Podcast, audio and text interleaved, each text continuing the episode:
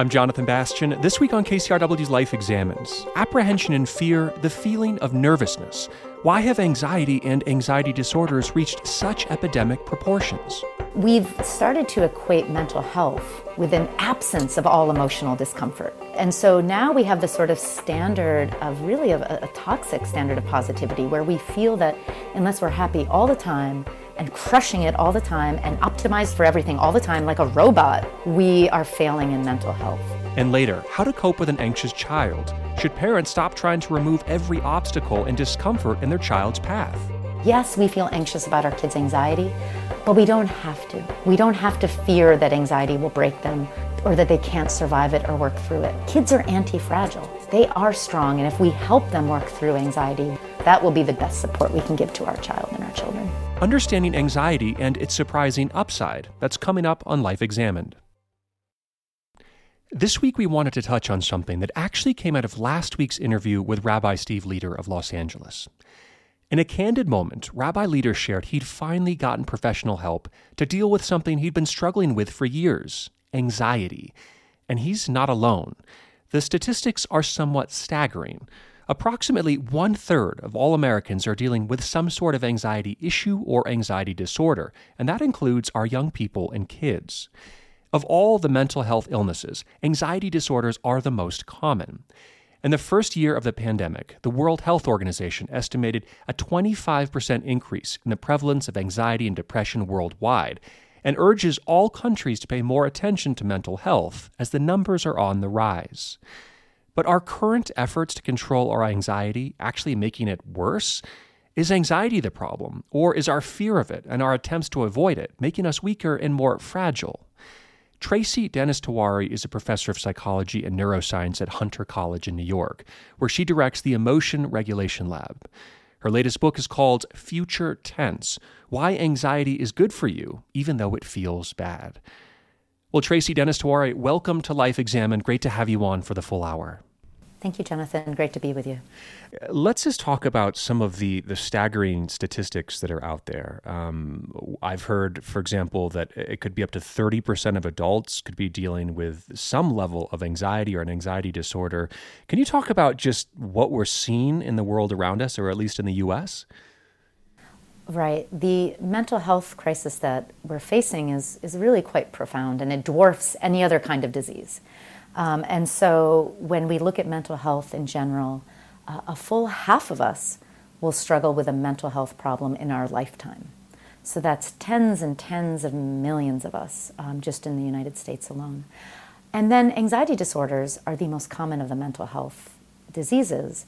And a third of us, the stat you were mentioning, a third of us will be clinically anxious, really suffer from debilitating anxiety, again, in our lifetime. But when you start parsing out, you know, in any one year, how many people are suffering, you know, how many kids are suffering, really we're always between hovering around 20 to 30% of people are struggling with anxiety.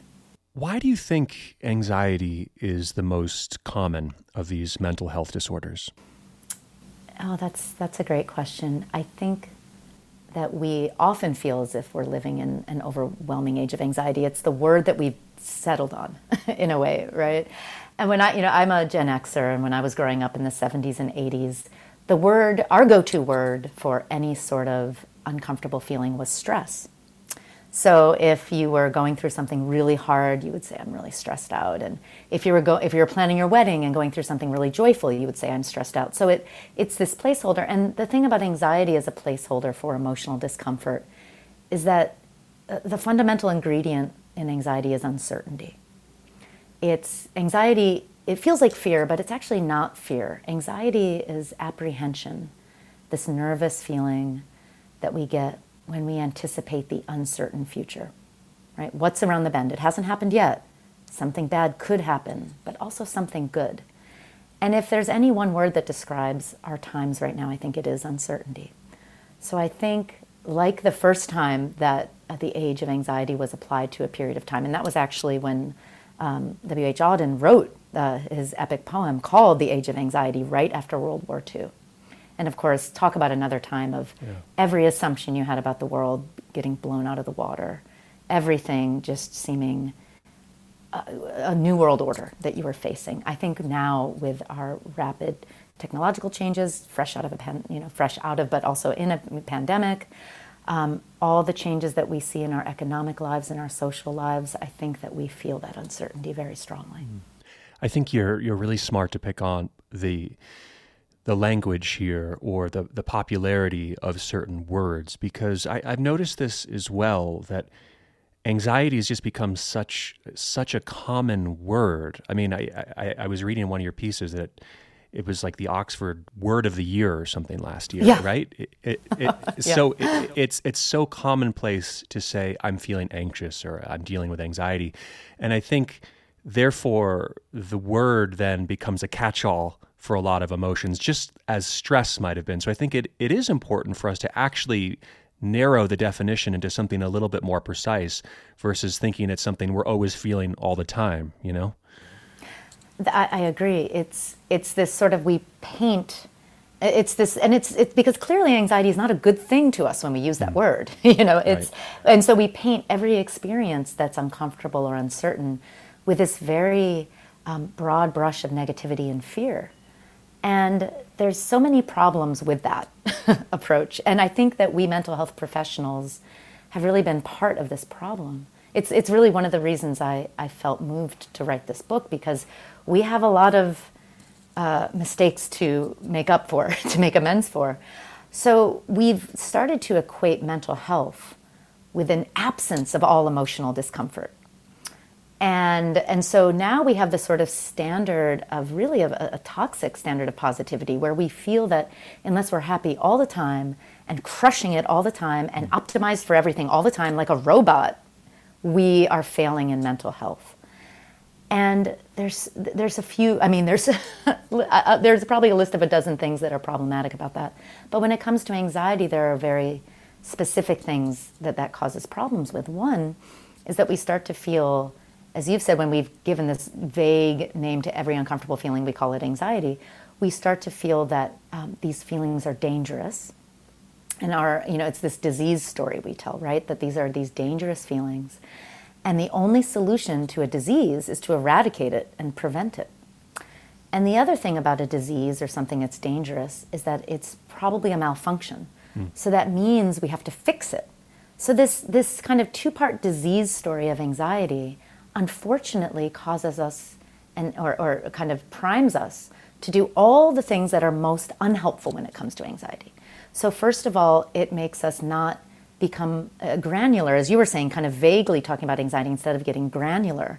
And we start to lose the ability to tell healthy anxiety from unhealthy anxiety or an anxiety disorder. It just all becomes the same thing. And then we start avoiding it, which causes anxiety to only increase and become more intense.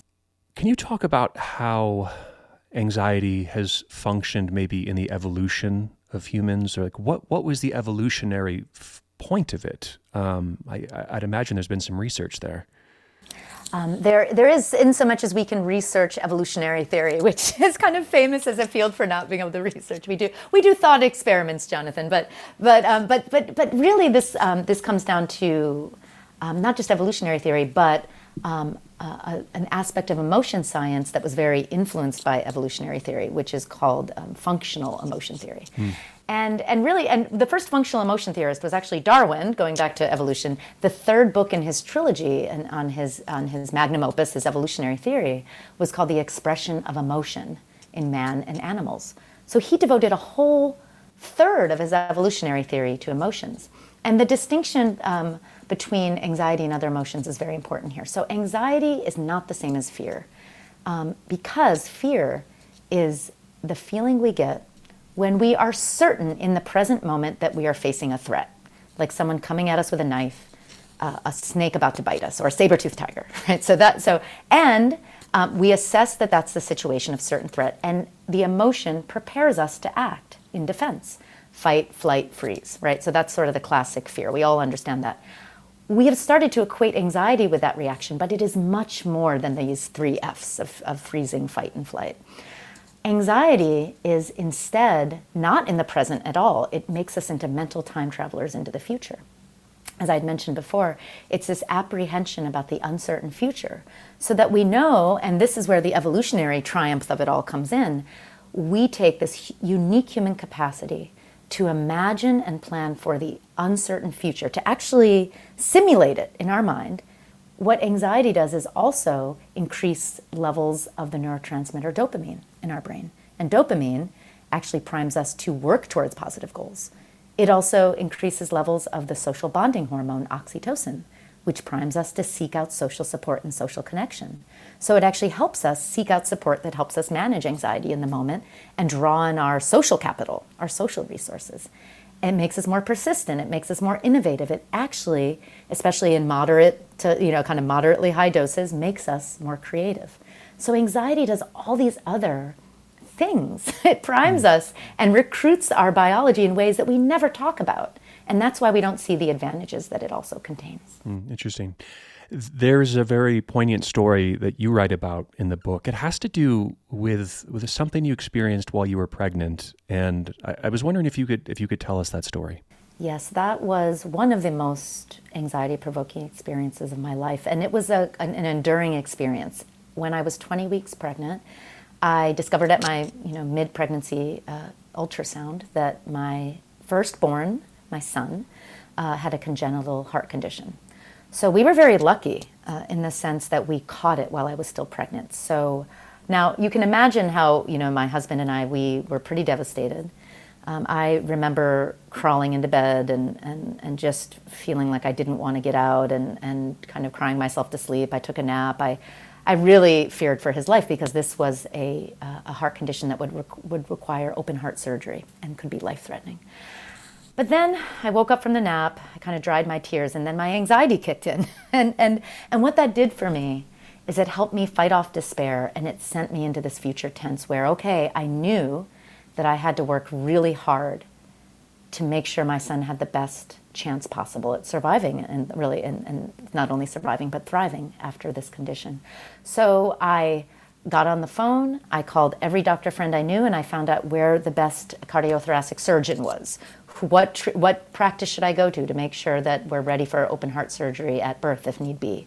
How do i get the best prenatal care? How do i so i went into action mode and despite lots of barriers and, and worries, I, I persisted. My husband and I were working very hard.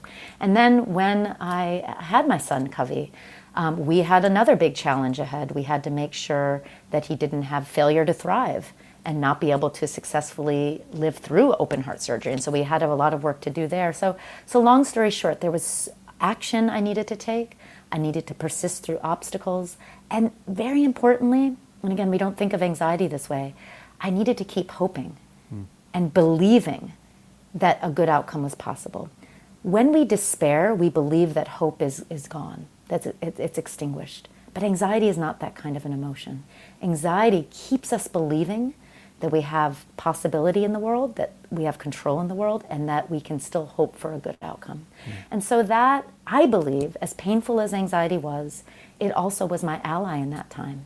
And I had to negotiate with that ally. I had to work through my anxieties. I had to make sure it didn't start getting in my way. I had to keep actively coping and take care, taking care of myself. But I believe that anxiety helped me be the best mom possible through this very difficult period in our life. Yeah, no, it's a, it, it, it's a really important story. And I think maybe, though, what separates you from from some others is that you used the anxiety to take action. Whereas i think you hear of a lot of people that feel so debilitated by this feeling of worry of the future that it leaves them in more of a paralytic state. And there's just it's it's too hard to even make a decision or move forward. So can you address that too because I think that's also very common. Yes, it is. And and you know even the word for anxiety, the the root of the word comes from Latin and Greek and and, and even older, you know, uh, words for choke, hmm. to choke. And so it, it does happen to us when we're overwhelmed with anxiety. And I have had those experiences. And even in, in preparing and caring for my son, I had those experiences. Here's the thing I don't think anyone should ever feel like a failure for feeling stuck with anxiety. When we're overwhelmed, that is part of the journey of, of learning to actually live with anxiety because it, it isn't, it doesn't always feel livable. I also had tremendous privilege. I had the privilege of having a husband who was in this journey with me together. I had resources. I was able to find the right doctors. So I also had incredible privilege. So I really want to give the message out there that the times that we don't have the resources, don't have the privilege, when we're not able to beautifully, you know, and I didn't beautifully work through my anxiety, don't get me wrong. I, I, I really, there were lots of moments that were messy and terrible. I don't want people to feel that that was a failure. Mm. At the same time, when we start to think of anxiety as something that we can fall down from, but also pick ourselves up from again, we start to think of it as, as, as I think we should think of all mental health as something to work towards, not as a state you have it or you don't right? You have perfect mental health or you don't. It's like a practice. It's like if you think of anxiety as this wave, sometimes it drowns us. Sometimes, you know, we get pushed down and our faces against the sand. But we can also get back up and we can learn to swim and we can build skills to handle those waves. And, and, and it's like any sort of health state that we're working towards. We can, if we know that we're not physically fit, we can start to build fitness. If we know that that run you know i'm going to switch analogies completely and say you know i'm a horrible runner but if i wanted to become a marathon runner i know that i could keep working at it and first run a quarter mile then a half mile and then a, and then a mile and build and build and we can treat our anxiety in the same way so after we've failed or it feels like we failed we can get better at it and mm-hmm. that's the real message of this book for people not that if you're debilitated by anxiety you've failed but that Anxiety is a feature of being human. It's not a bug, it's not a malfunction, and we can get better at it, and we can learn, and we can work through it. We don't have to work around it. Yeah. And part of this, I think, is is the recognition that one is actually experiencing anxiety or what could be an anxiety disorder. And I think, and you may agree with me or not here. I mean, one of the one of the tricky aspects of mental health is there's no blood test that you take or no swab that gives you an answer. So you're relying more on psychological tests or symptoms, and symptoms can feel very subjective day to day. And so I guess I, would like you to talk a little bit about the difference between commonplace anxiety, a, a, natural feature of being a human, and, and when something tips over into an actual anxiety disorder, which requires clinical treatment. That's a crucial distinction. And I think that's why the disease model of anxiety causes more harm than good because it's not, there's no blood test, as you say. It's not like cancer, where clearly you get cancer, you need to eradicate it, you need to prevent it. And anxiety disorders are not that way. So the key difference between anxiety and an anxiety disorder is not having intense or frequent anxiety. I can have intense anxiety every day and I won't be diagnosed with an anxiety disorder unless the ways that I'm coping with that anxiety are getting in the way of living my life fully and in ways that give me fulfillment and joy. So, for example, again, if I have the example I used before, intense social anxieties, I can have strong anxieties every day.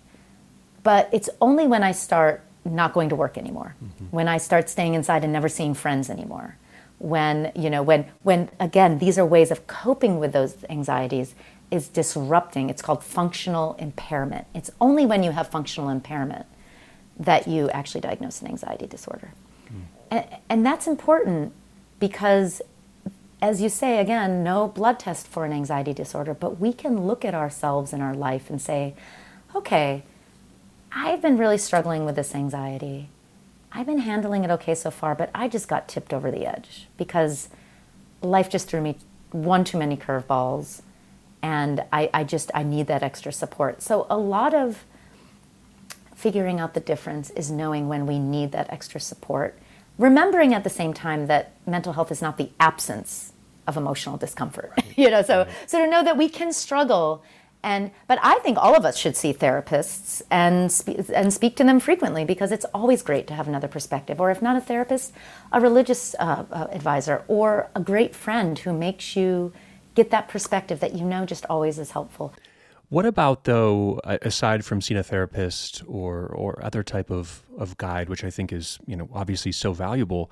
Um, I mean, we hear of of medications as well that are used to treat anxiety, and um, there's been a lot of talk about you know the overprescription of things like benzodiazepines. This is Klonopin, Ativan, Xanax, um, also the fear of addiction through some of those as well, and then treating it through antidepressants like SSRIs. But I mean, do you feel that for those that need medication, that there are good answers out there, and that people should go that route if they need it? I think that medication can be a very important helpmate when we need to seek therapy for debilitating anxiety. Mm.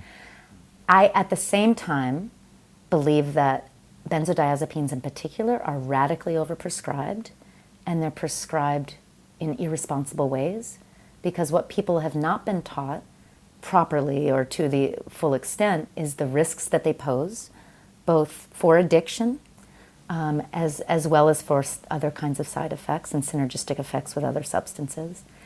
And we also haven't been taught that benzodiazepines were never intended to be a long term solution. Mm. The, first of all, the science of them, which they're serious, you know, these are very serious drugs.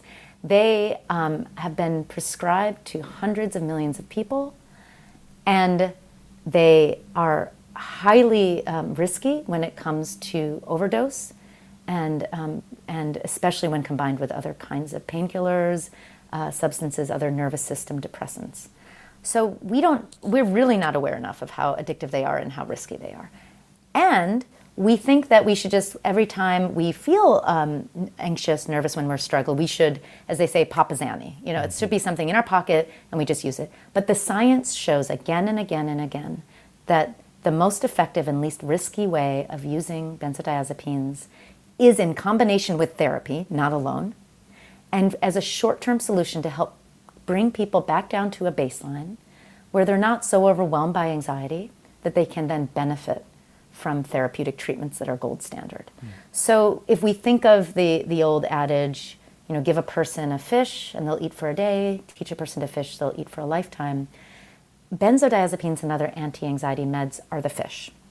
And cognitive behavioral therapies and other validated therapies are teaching people to fish. And it's really crucial that we don't, uh, that we mental health professionals don't convey this idea that, oh, you're anxious, just take Xanax or some other anti anxiety medication and that's your lifelong solution. It, they were never meant to be that. Yeah. You know, it's so interesting in the medical profession. If you're a prescriber and somebody comes in with symptoms, the easiest thing to do is to write a script, of course. And and I think that's that's the power of medical professionals. And and yet I think that and, and there's clearly moments where that's so important. I mean, I, I believe that medication saves lives. Um, but but it is true that we we've ended up in just as you say, kind of just treating treating the symptom, giving the fish, perhaps more than looking at the underlying causes. I agree, and we can also see a broader societal trend here when we look at the opioid crisis. I think mm. that the and the benzodiazepine crisis, which is you know when you look at overdose deaths, leading is still uh, are still the opioids, followed by benzodiazepines. And I think that the common thread here is that we believe that all experiences of pain, physical or emotional, need to be immediately dulled with powerful drugs. And again, as you say, these drugs can also save lives, but they're being used in radically irresponsible ways. As, of course, I don't need to educate anyone about the opioid crisis. I think I think we're all fully aware at the terrible toll of, of the wide and overprescribed use of opioids on all of our, uh, our, our, I mean, we're probably all one degree removed from someone yeah. who's really been affected. But I feel that it's this attitude of the medical professionals that, oh, you come in, you say you're upset on a regular basis with anxiety. I'm going to give you a drug first before anything else. I think that is a real disservice because, again, it's only when it's in combination with cognitive behavioral therapy or other therapeutic um, skill based techniques that we have a, a, actually science telling us that use of medications can be helpful to uh, someone suffering from anxiety. Really fascinating point here. I mean, and and I remember just reading myself about the opioid epidemic, and and one of the the the kind of marketable pieces of all of this was that pain is bad. Any type of pain is bad, And I think you're making, I think, an important connection here, which is eh, not just physical pain, but any type of mental pain is also bad. It needs to be eradicated. And and maybe you can speak a little bit more about I think this cultural idea that that we need to dull these things, and it may not just be through those, but it could be through alcohol, it could be through uh, cannabis. I mean, there's a lot of ways that we do this. Uh, it's the dulling of emotional pain that I think is at the crux of the mental health crisis we have now, and it's kind of it, it you know it's a little counterintuitive, right? Mm.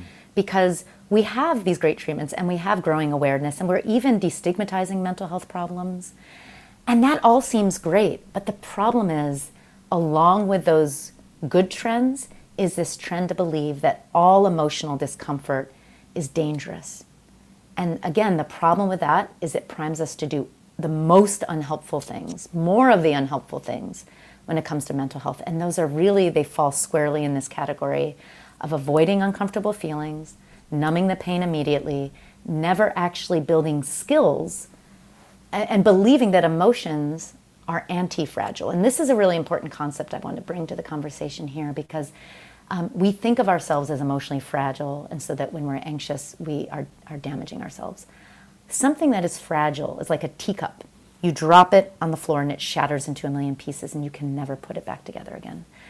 The concept of anti fragility, which Nassim Nicholas Taleb coined in his book Anti-Fragility is really the opposite of this. Something that's anti-fragile actually gains from being challenged.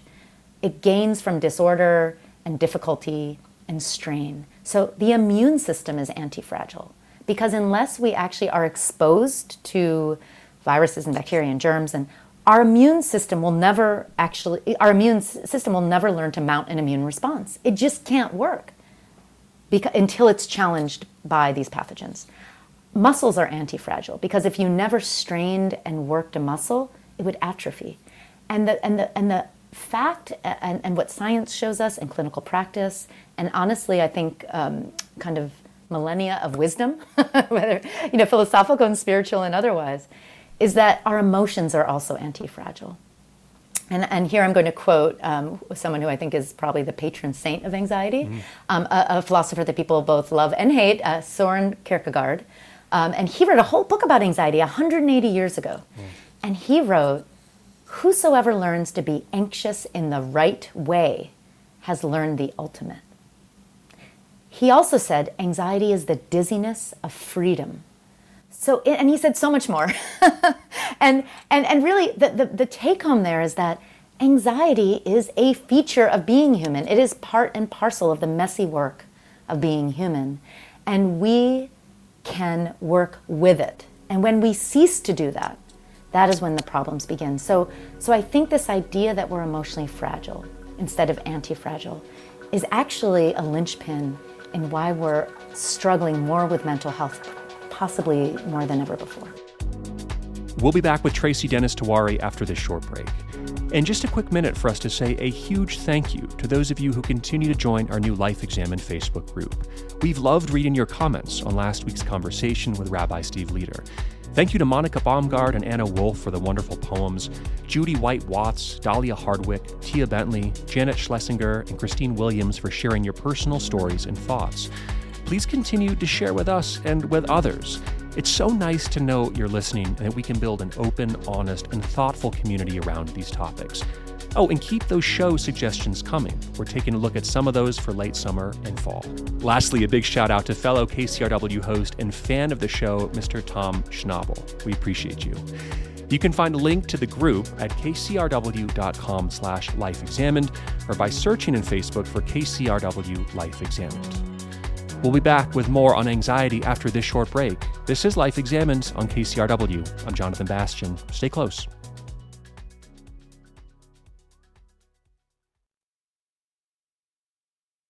Introducing the KCRW donation car, designed to be recycled. This first of its kind vehicle will save you time, space, and hassle by disappearing Enjoy the luxury and comfort of turning your underused car into a donation worth hundreds, even thousands of dollars. The KCRW donation car, already in your garage, driveway, or on cinder blocks outside your house. Act now at kcrw.com/cars. I'm Jonathan Bastian, back with Life Examined on KCRW. We're continuing our conversation with Tracy Dennis Tiwary, professor of psychology and neuroscience and director of the Emotion Regulation Lab at Hunter College. Her book, Future Tense Why Anxiety is Good for You, Even Though It Feels Bad, explains some of the startling statistics on anxiety. For example, over the last 15 years, prescriptions for anti anxiety medications have quadrupled, with a sharp rise for those under 25. Let's jump back into the conversation. This gets, I think, to some really important questions around parenting that you've thought about as well. I, I, I love the expression a snowplow parent. Um, we used to have helicopter parents, but the snowplow is an interesting one. And I, will I'll let you describe what it is. I think you can do a better job of it than me. Well, I'm sure you could do a wonderful job. I will jump into that. And as a parent, I think a, an awful lot about this. So, right, in the 90s, it was the, the, helicopter parenting kind of hovering around their child. And, and, we, and we talked about how, oh, you're overprotecting your child. But then um, in the aughts and beyond, we have the, this new creature called the snowplow parent, which is a parent um, who uh, like a snowplow, removes all obstacles in the way, just plows through any obstacle in the way of what they perceive as their, their child's success or happiness. And so, what that means when it comes to anxiety is that we parents, all, all, you know, really out of the best of intentions, we see our kids struggling with something. We see them nervous. We see them worried. We see them, you know, facing some struggles at school. And our reaction now is that we need to remove all of that discomfort and get them to feeling better. Mm. Now, the now, of course, that seems wonderful, and that's what loving parents have the instinct to do. The problem there is that it's a huge opportunity cost when it comes to our children developing true emotional intelligence and emotional grit, which means because emotions are anti-fragile, if we never allow our children to our children to struggle with negative emotions, to feel bad sometimes, they will not gain the skills to learn how to feel good. Um, and we, we see this very clearly in children who struggle with anxiety.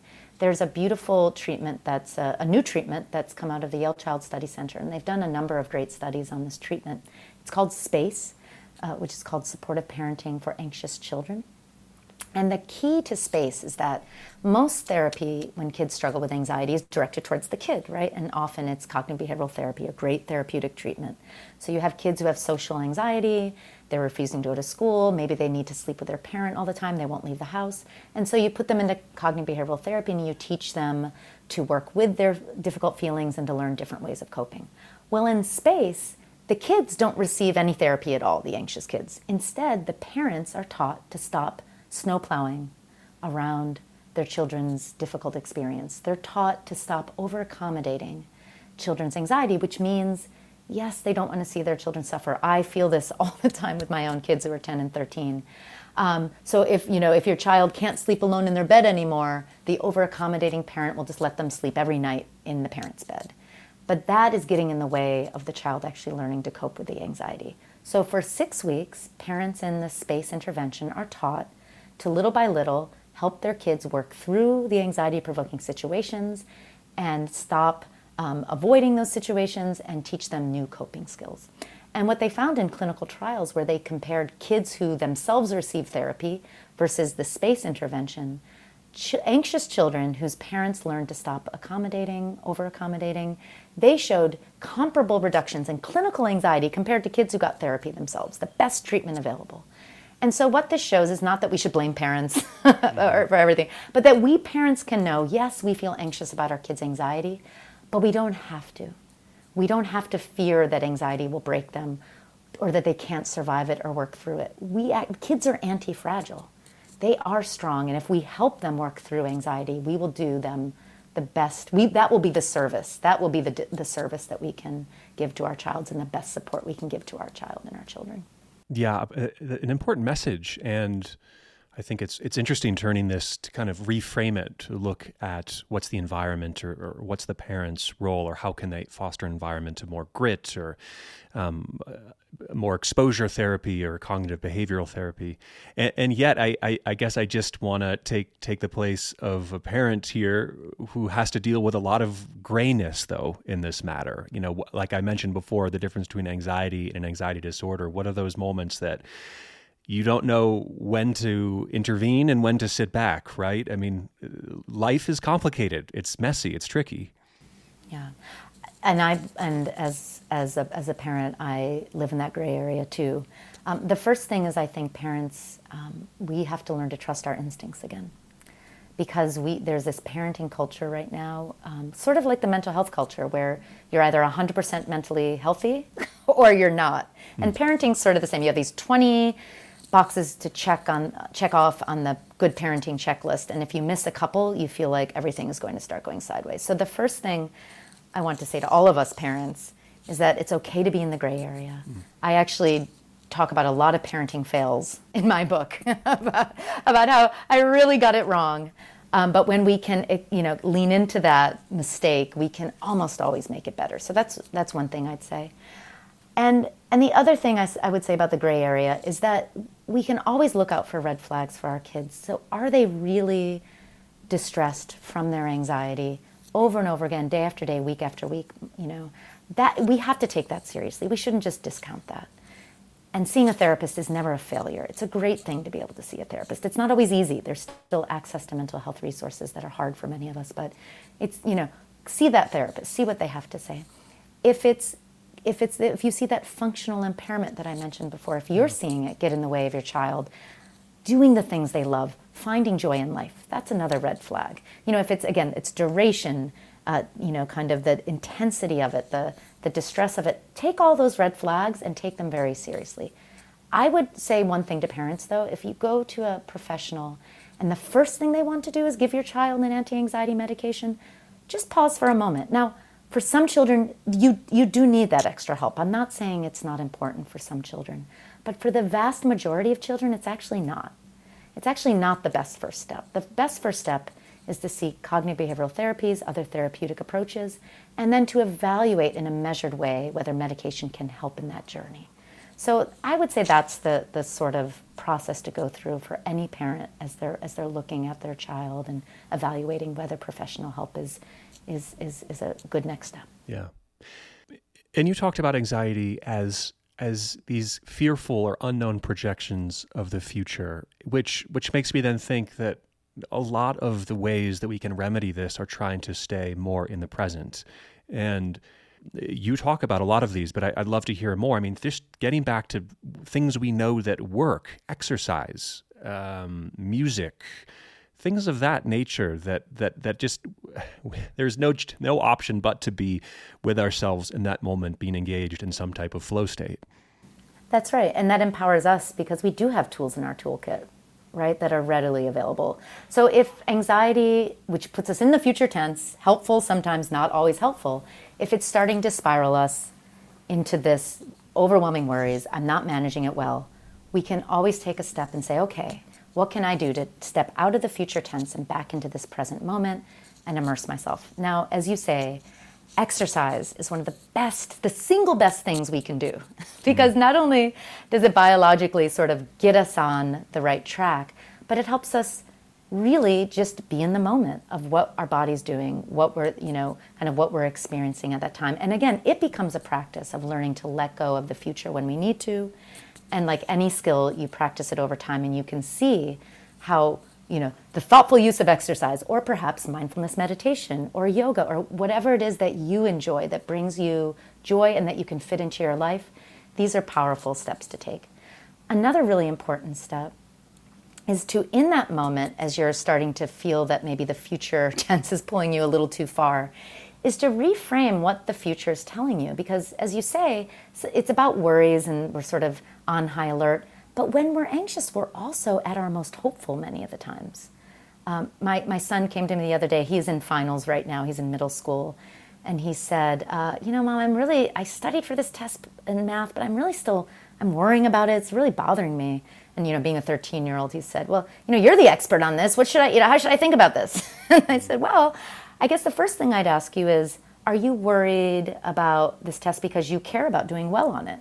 He said, "Yeah, you know, I actually really, I really love math, and I, I really do care about doing well, and I've been doing well all semester." And and I said, "So maybe what anxiety is telling you, if you take a moment in the in the present moment and listen to it, is that it's telling you that you care about this test and maybe you need to put in a little bit more studying. I don't know, what do you think? And he said, Well, I think five or 10 more minutes would actually make me sort out a couple things I was confused about. So, you know, so he used the present moment to reevaluate what anxiety was telling him and he decided to study a little bit more. And then tuning into anxiety, he saw that his worries started to go down. He felt less anxious, and that was a signal that he was on the right track.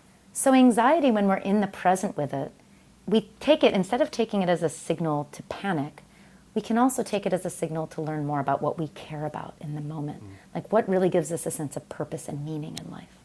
There's a beautiful therapeutic technique which is called externalizing. So it, it's almost giving voice to something that you're feeling instead of just allowing it to kind of be this ever present panic. And in this case, it's it just kind of maybe similar to what you're saying. It is asking what is the actual anxiety saying right now? What what what is it trying to voice? Because I think what we instinctively hate is this is just this again this overwhelming sense that something is wrong with us or wrong in the moment um, which is very vague and i think brings uh, brings a lot of kind of trouble to our sense of self. I love that and it is a beautiful therapeutic practice. It's just it's sort of almost a spiritual practice mm. right? Because we're we're turning inward and we're giving name to this experience. And we know that this, and sometimes scientists will call this emotional granularity. When we are more specific and granular in the voice we give and how we describe our emotional experiences, it's actually a form of emotion regulation in and of itself. To give name and, and understand and, and give words to these experiences. Would love also for you just to reflect on what we're seeing um, in the greater culture, and in particular, interestingly enough, in, in sports culture. I mean, there's been a lot of uh, conversation around the tennis player Naomi Osaka or Simone Biles taking steps back from these very high profile athletic pursuits to kind of reevaluate their own mental health, perhaps uh, issues of anxiety in performance. Uh, how have you been making sense of that in this greater conversation we have about mental health? I've thought a lot about these elite athletes raising awareness about mental health. I think it's a wonderful thing they've done to be so public with their journey and their experiences. I think, in a way, what they're maybe what they're finally doing in their life. I don't know their full story, so I won't say finally, but what they're doing by sharing these experiences is actually listening to their difficult feelings, their anxieties, mm. their de- their fear, their depression, their struggles and I feel that the culture around elite athletes has really it discourages that. It, it's it's all about white knuckling it through, right? And and I think that you know to say there, there are two ways to think about this, right? That if you are feeling that overwhelming anxiety and you decide not to compete, on one level you could think of that as avoidance, right? And maybe it is, maybe it isn't. I mean, these are people who have not avoided their, you know, their entire lives and trained at this high level. On another, by another token, it's, it's, it's listening to their anxiety in the moment and saying, you know what, something is not right with this situation. Something is not right with um, the, this competitive environment that I have, that I'm in now or that I've developed in. And it's, and it's allowing these folks to take a step back and reevaluate what their career choices and their path is and what failure means to them. Because a big part of anxiety, I, I, think, among elite athletes and anyone who has to perform at this constantly high level, is perfectionism. Mm-hmm. And we know that perfectionism, by, by definition, is this toxic standard of flawlessness. And it always leads, it literally, there's no upside to perfectionism because it's associated with more mental health problems and, and these and me, literally diagnoses, not just uncomfortable feelings, but mental health problems, higher risk of suicide, and actually worse performance because there's always diminishing returns when you're so perfectionistic you don't know when to stop. But there's another side, there's sort of the light side of perfectionism that I wonder if some of these athletes are starting to engage with, which is excellencism. So, this idea is, is that instead of pursuing flawlessness, you pursue excellence because you know that you're capable of it you also know that making mistakes along the way is part of that journey. You know that you will fail sometimes.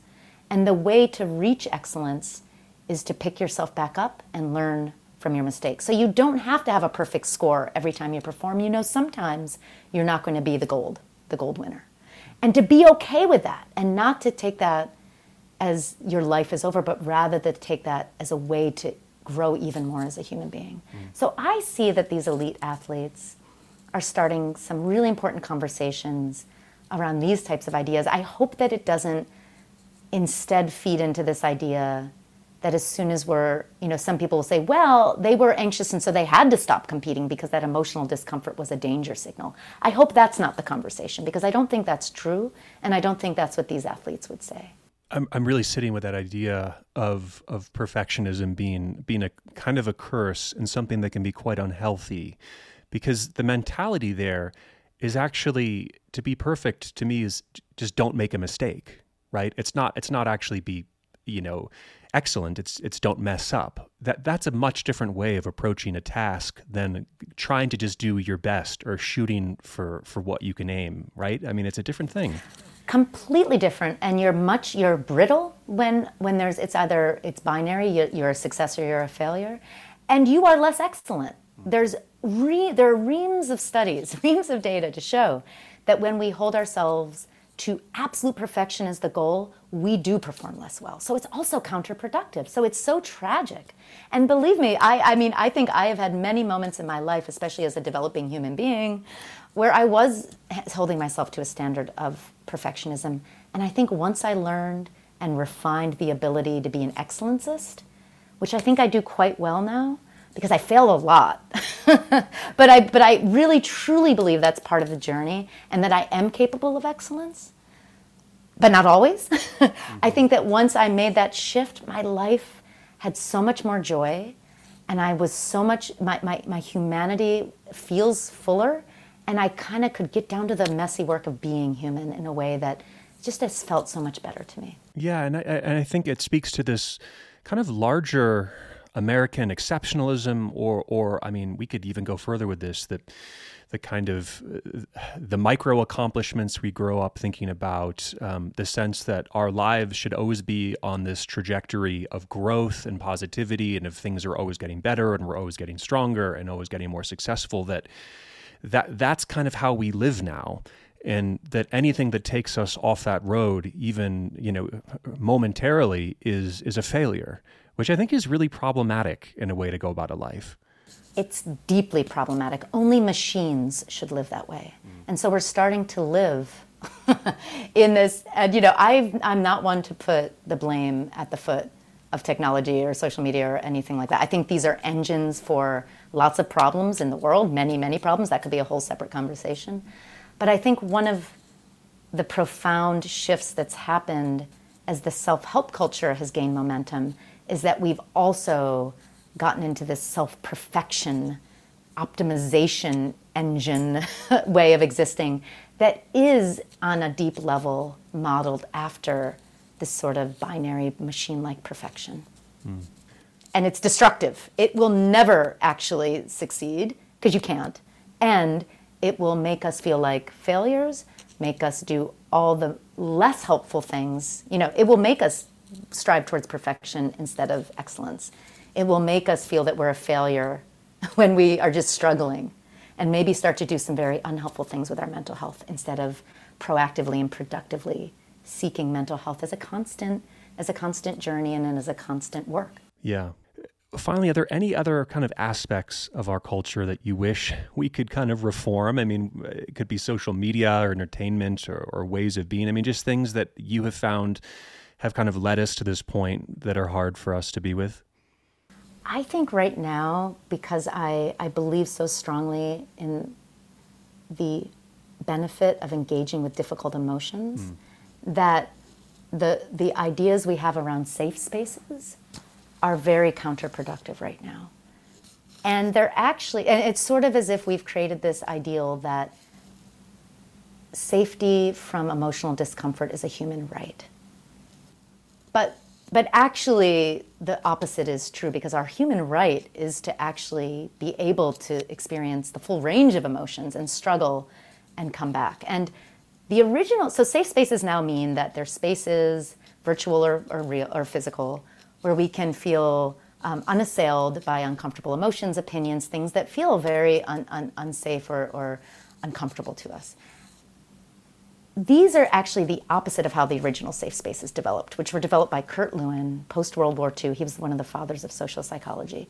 These were he, what safe spaces were were places where people combated racism and sexism and anti-Semitic prejudice in the workplace by having the most difficult and raw conversations that you could imagine, under the understanding that when someone admitted to experiencing prejudice, to feeling, you know, say I'm the boss at a, at a job, and I am going to admit that I feel uh, as a female boss that I am smarter than my male employees and that I'm um, a sexist in this way. And I'm going to admit to that because I know it's wrong and I want to fix it. And we would then have difficult conversations about this. And I would know that I would not be canceled. There was no canceling back then, but I would not be reviled. I, that, that, that this, I was, it was respected, the idea that I wanted to change and that the hard work of change would happen and we would have a difficult conversation.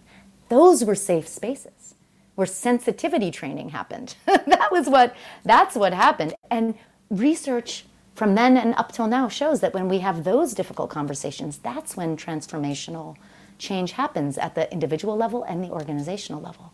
So we are denying ourselves those safe spaces that actually allow us to challenge our thoughts and feelings and put guardrails, right? So everyone is still, there's not hate, there's not, you know, viol- you know, any sort of anti, you know, any group sort of hate speech, but that we can still admit to failures of opinions and thoughts and feelings and, and, and work on it together. I think we're denying ourselves those spaces, and that's to our detriment. Yeah. So the idea of a safe space maybe t- to be more transformed into not a space of silence or retreat, but but but of empathetic and and, obviously not nonviolent and, and non-confrontational uh, conversation, kind conversation, thoughtful conversation, hard but conversation. But you know what? Yes, but sometimes confrontational. But that's okay, and we can still respect each other's opinion we can we can respect each other and have a different opinion and we have definitely lost that gift in today's era. And i think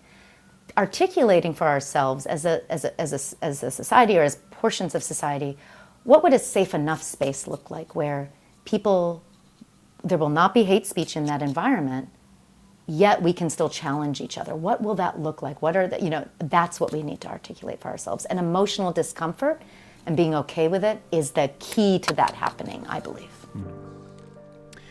I've been speaking with Tracy Dennis Tiwary, professor of psychology and neuroscience and the director of the Emotion Regulation Lab at Hunter College, also the author of Future Tense Why Anxiety is Good for You. This has been such a, an interesting conversation, uh, Tracy. Thank you so much for your time today. Thank you so much. It's been a pleasure. Well, that's it for this week. The producer of our show is Andrea Brody. Once again, we invite you to join our Facebook group and continue the conversation and share your thoughts on what you heard today on anxiety. It's such a big topic. Have you personally been struggling with anxiety? What treatments have worked for you? What else could we do as a culture to support those who need help? We'd love to know what you think. You can find a link to the group at kcrw.com slash lifeexamined or by searching in Facebook for KCRW Life Examined. I'm Jonathan Bastian. Have a wonderful day. Thanks as always for listening, and we'll see you next week.